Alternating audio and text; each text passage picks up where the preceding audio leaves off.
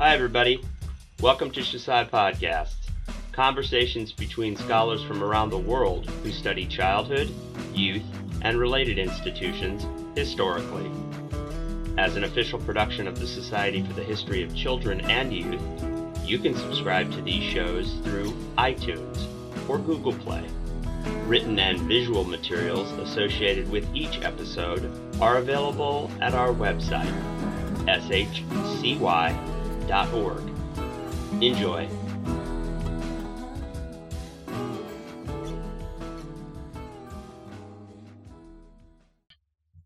I'm speaking here today with Dr. Mary Hatfield, who is the author of Growing Up in 19th Century Ireland A Cultural History of Middle Class Childhood and Gender, which was published by Oxford University Press. Mary is currently uh, a postdoctoral fellow in the Centre for the History of Medicine in Ireland at University College Dublin, where she holds an Irish Research Council postdoctoral fellowship. Thanks very much, Marnie. I'm very happy to be here today with Dr. Marnie Hay, who's a lecturer at Dublin City University. She specialises in modern Irish history, with a particular emphasis on the histories of the Irish cultural revival, the Irish Revolution, and youth.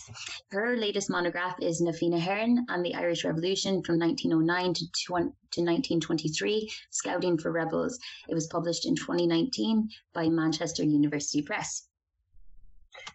Mary, this book that you've you've published, it grew out of your PhD thesis that you did at Trinity College here in Dublin. And I was wondering what inspired you to do your PhD research on 19th century childhood in Ireland? Uh, that's a great question. It actually came out of work that I did during my master's.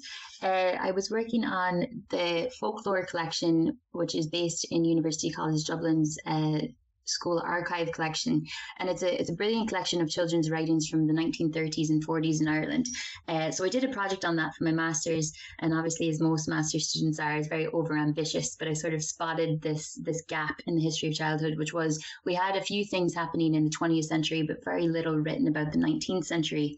So the project very much came out of that, trying to figure out how these definitions of good childhood, which seemed so obvious in the 20th century, they were just in all the documents, the sort of assumptions about innocence and playfulness in childhood and trying to trace those back in time and in kind of sense well when did that become the sort of normative version of childhood that's so widely accepted? Uh, so that's what led me backwards in time. So i ended up uh, looking at uh, sort of a middle class childhood from 1800 until the 1860s primarily because that's where I was finding the sources and the documents. The project is very much then based on asking the question of who is talking about childhood. So I suppose the project grew quite organically then from from that, of being interested in that sort of time period and then wondering who it was that was talking about childhood in that period. And what kind of challenges did you face turning what had been a PhD thesis into a monograph? Um, I suppose probably the same that most people face turning a, a PhD thesis into a monograph. Uh, your thesis is obviously obviously written for a very narrow set of experts. You're writing it in effect for four or five people to read. Your supervisors, your external and internal advise uh, examiners.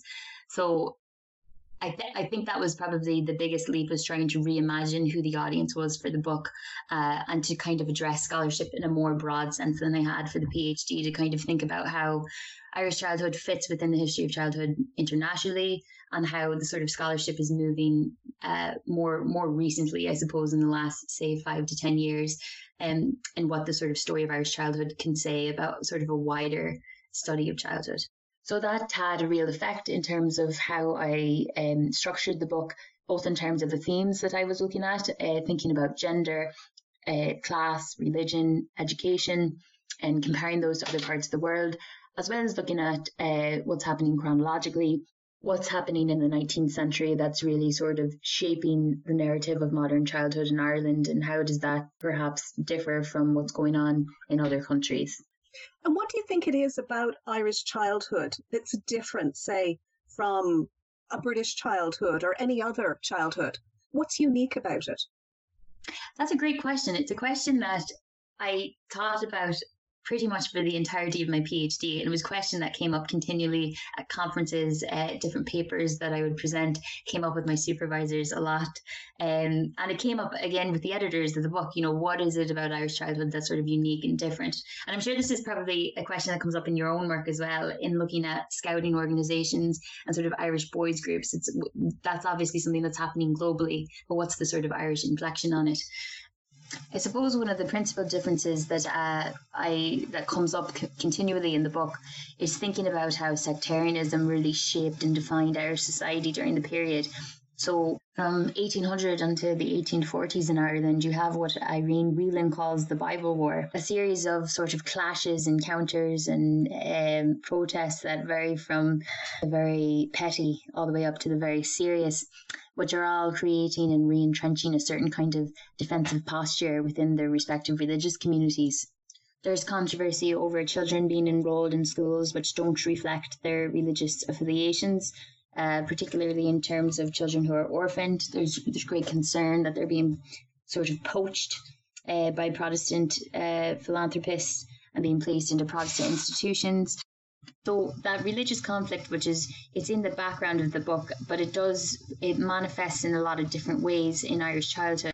Certainly, in terms of the kinds of institutions that parents would consider enrolling their children into, and um, particularly for girls, uh, it would have been completely inappropriate to enroll them into uh, a, a schooling institution that didn't abide by the same faith as they were raised in.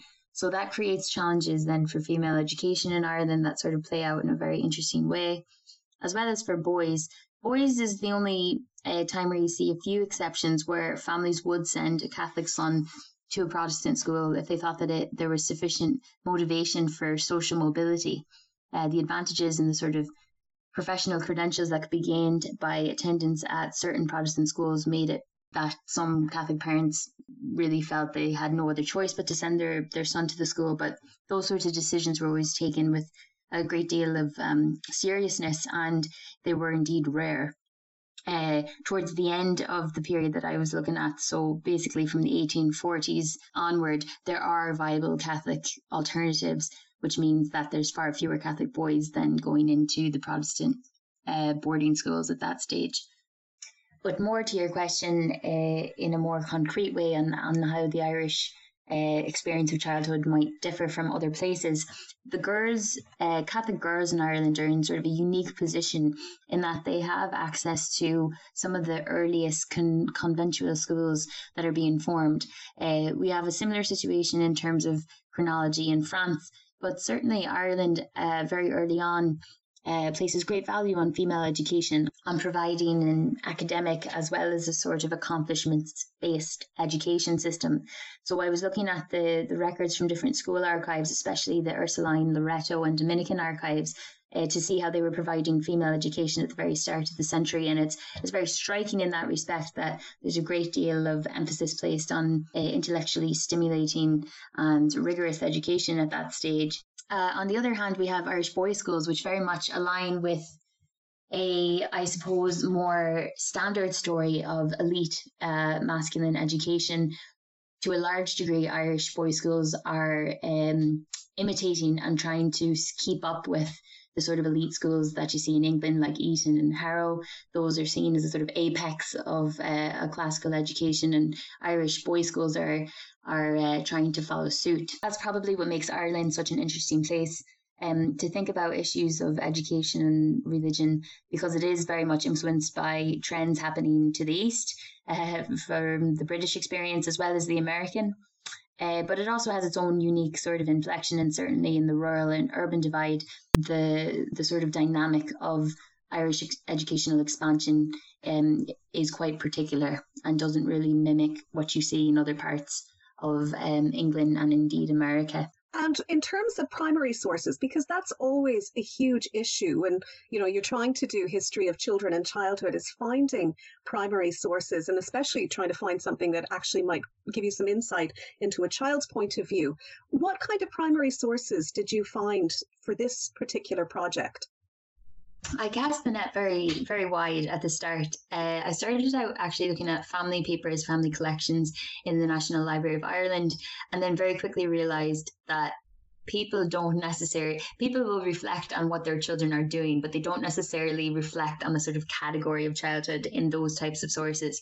So while those were super useful and i used them a lot um, throughout the book to sort of give a sense of you know uh, detail and narrative color and that sort of thing uh, i very much was looking at um, printed literature to try and get a sense of a more generalized construction of childhood as as a category of sort of idealism and aspiration. So that came across a lot in the Pollard collection of children's books, which is housed at Trinity College Dublin. They have a huge collection there of printed literature um, spanning from the 16th all the way up into the 20th century. So I really got my, my, my feet wet in that collection. And building out of that part of that collection was looking at textbooks. So then from there, I sort of moved to look at uh, archival collections in schools, in private schools. So the kind of the second half of the book, chapter four and chapter five, are very much based on on private archival collections held at individual schools. So I went to on site effectively to those schools to find find those archives. So it was it was a journey. I can't say I had the sort of you know some people can work on one collection in one institution and build a brilliant PhD out of it.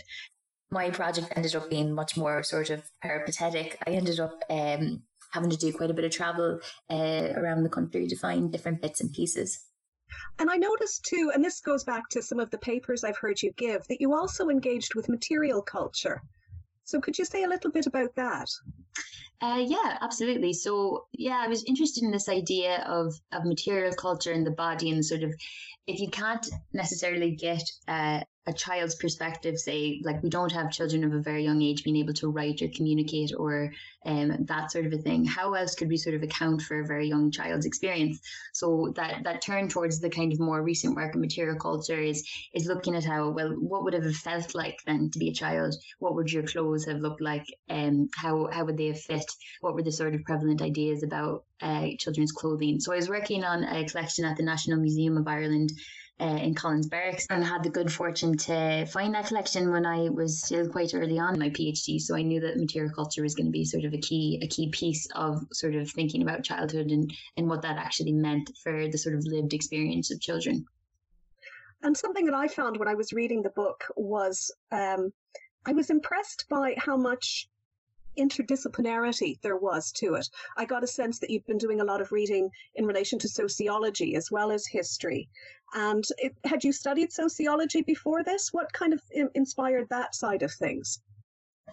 I hadn't studied sociology uh, prior to uh, my postgraduate work. No, uh, I think that sort of sociological bent partially comes from my sort of sense of foreignness about schools. Uh, institutions and schools always have struck me as being quite strange places in that we send in a large group of children into a room uh, with one or two adults, and after 14 years, we expect them to emerge as uh, members of society.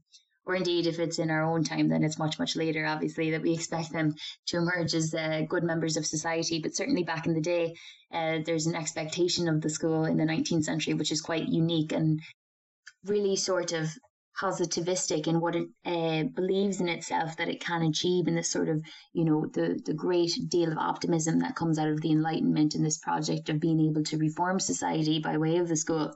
I think we are in a sense living in a much more cynical age uh, particularly when it comes to education but uh, that's probably always sort of an interest that I had was education and then perhaps the more cynical side of socialization, enculturation, and how the school functions in society.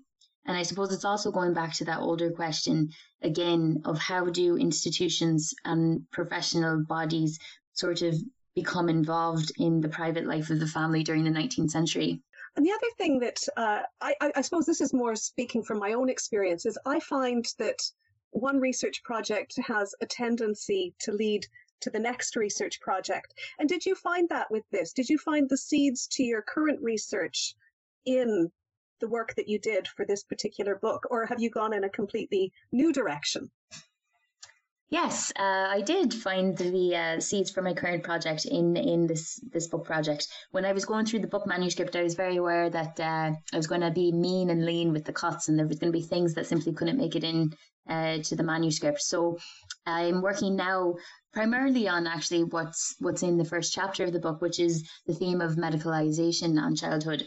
So I'm looking at the uh, the emergence of pediatrics in Ireland, uh, going back a little bit further into the 18th uh, century, um, and thinking about how the child body is transformed by the by the medical gaze and by this sort of emerging network of um, professional men and credentialed professionals that are very interested in, in children's abnormalities and deformities. And by the end of the 19th century, they're very interested in the, the healthy child and the sort of normative development side of children. So that all has a sort of knock on effect then when legal definitions of childhood are being put forth uh, towards the end of the 1870s and 1880s medical professionals are very much instrumental in defining what is an abusive childhood or what is a, a healthy childhood. And uh, that story in Ireland uh, has, has significant ramifications into the 20th century. And do you have any sense of where, you know, the history of Irish childhood you know what sort of trends beyond you know you've identified a couple of areas that you want to continue researching. Where do you see that going more generally in terms of studies of irish childhood beyond your own work? Where, where do you see the trends happening um, there's been some great work done recently on sort of the history of emotions and how that's kind of getting teamed up with the history of childhood. Uh, Stephanie Olsen's work on this, uh, I have just read recently and thought it was really useful in thinking about kind of global patterns in in childhood. Uh, and and how emotion might be the history of emotion might be a way to kind of enter into that. Because i think that that that is something that coming away from it and like reading your own work and sort of the the field of irish history of irish childhood now there's so much commonality across time periods that i don't think we really could have appreciated 5 or 10 years ago simply because the scholarship wasn't there in terms of how people are thinking about children as being dependent or innocent or kind of needing needing to be shielded in some way from from bad influences. And I think maybe there's kind of a there's a rich sort of world there in the history of emotion and thinking about affective relationships kind of in a new way. I mean, the history of childhood started out in the 1960s thinking about affective relationships, but you know, the history of emotion maybe giving us a new way to look at those older questions about the modern family and how parents and children relate to each other, as well as how siblings relate to children. Uh, and that sort of a thing. So there's great work being done on siblings as well that really I'm interested in. I can't wait to see Shannon Devlin up in Queens is doing some work on that. Uh, so it's it's an exciting field. I think it's an exciting time to be working in the field. Those those themes in particular stand out to me as being quite exciting to think about. Well, that sounds good. And it sounds like you've kind of got given us some hints of other researchers that we should be looking out for. Um, is there anything else, if you were going to say one thing about your book, like why should somebody read this book? If you were trying to convince them, what, what would you tell them? I'm terrible at self promotion, so uh, the question of why somebody should buy this book is uh, is going to be a difficult one for me to answer. But uh, it is a book where I was trying to think about class in Irish society in a more expansive way and think about how education functions more broadly. So I think if somebody picks it up and thinks it's just about boys and girls and there's sort of, you know, nostalgic reflections on what it was like to grow up in Ireland and, oh, you know, it was so hard growing up back in those days, or, you know, if that's the sort of expectation when you pick the book up, I think you might be pleasantly surprised uh, when you give it a read that it's actually kind of trying to work out a little bit more concretely how socialization and identities uh, were being sort of inculcated in schools, in families, in different parts of Ireland during this period, and how that might actually add to something more broadly about how Irish society is functioning in that early 19th century period. Uh, so I think it hopefully is saying something more broadly about the cultural history of Ireland, uh, and it's certainly not just sort of a nostalgic look into the past of you know the lovely time it used to be in the in the rosy fields of Ireland. No, it's certainly not that. And I think that one of the things I liked about the book was the way in which it grapples with social class, very straightforwardly grapples with social class. It's not just about childhood, it's not just about gender. And often, you know, we talk about Britain being very much a class based society, but I think Ireland is as well. And I think that comes across very strongly in this book. Thanks very much. Yeah. Uh, I hope I hope that that would come across in that uh, you know the history of Irish childhood we we do use the word class quite often in in in how we talk about it, but we're not always exact in what we mean by class and how that actually plays out. This book, in in its focus on middle class childhood, uh, is trying to sort of establish who were the power brokers in a sense of that category of childhood uh, I've sort of alluded to it already, but uh, in my current project as well, it's it's very much charting who are the professional networks of of the so-called self-appointed, you know, childhood experts. Who are these people? And you know, the the sort of the background to them is that they're they're almost all united by their their class background, which is they're they're almost all middle class. And so it's that question of why is it that the middle classes take such a huge interest in in children and childhood, and indeed they take an interest in not just their own children, but in the children of the working classes. So that has a knock-on effect then when we think about legal definitions and indeed a lot of the the charitable and religious institutions that are set up to care for for children across the modern period. The historiography of class is such a theory laden, widely written about field. I mean, it's a you can do a hundred books about the nature and use of class uh, within historical writing. So I can I can sort of understand the a certain amount of reluctance of historians to engage with that literature. It is very expansive and that has kind of resulted in a sense with historians being a little bit ambiguous about the way that they use class in an Irish context.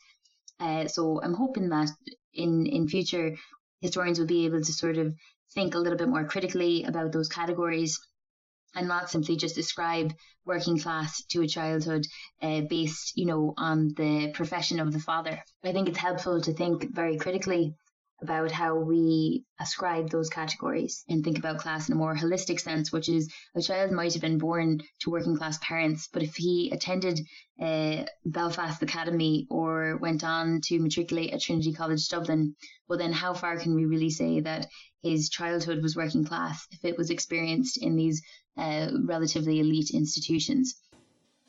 So I think it's it's you know kind of thinking about class and age across the life course and how class is actually quite a, a mutable category. I think it also throws up another interesting question in Irish historiography, which is the focus on religion, which I actually spoke about earlier. That's typically the, the main framework for seeing Irish history is that it's just this perennial conflict between Protestant and Catholic. Uh, my work kind of tried to look at class as a way of saying uh, the middle classes, both Protestant and Catholic, actually had a huge degree of cultural commonality. And certainly in their aspirations for their children and their sense of the future and modernity, both Catholic and Protestant schools are fitting out their students effectively in the same way. And I think the qualities of female education, the qualities of masculine education, are actually quite similar across the religious divide. And I think pointing to that suggests something a little bit deeper about the nature of uh, power dynamics and, and religious difference. And I think it's great that your book actually does that. You take it on. And I think that's, you know, again, something new that you're bringing to the table with this book. Um, so thank you for taking the time to, to talk to me about the book and uh, it kind of for me brings a whole new dimension to it to actually talk to you about it. Well thanks marnie. It's uh, it's been great to chat to you today as well. Uh, i'm delighted that uh, we could take the time to do this. Uh, very much appreciated and i hope listeners might look into uh, your own work as well. And thanks very much. All the best Thank you for listening to Shusai Podcasts. You can find more materials and features from the Society for the History of Children and Youth online, shcy.org.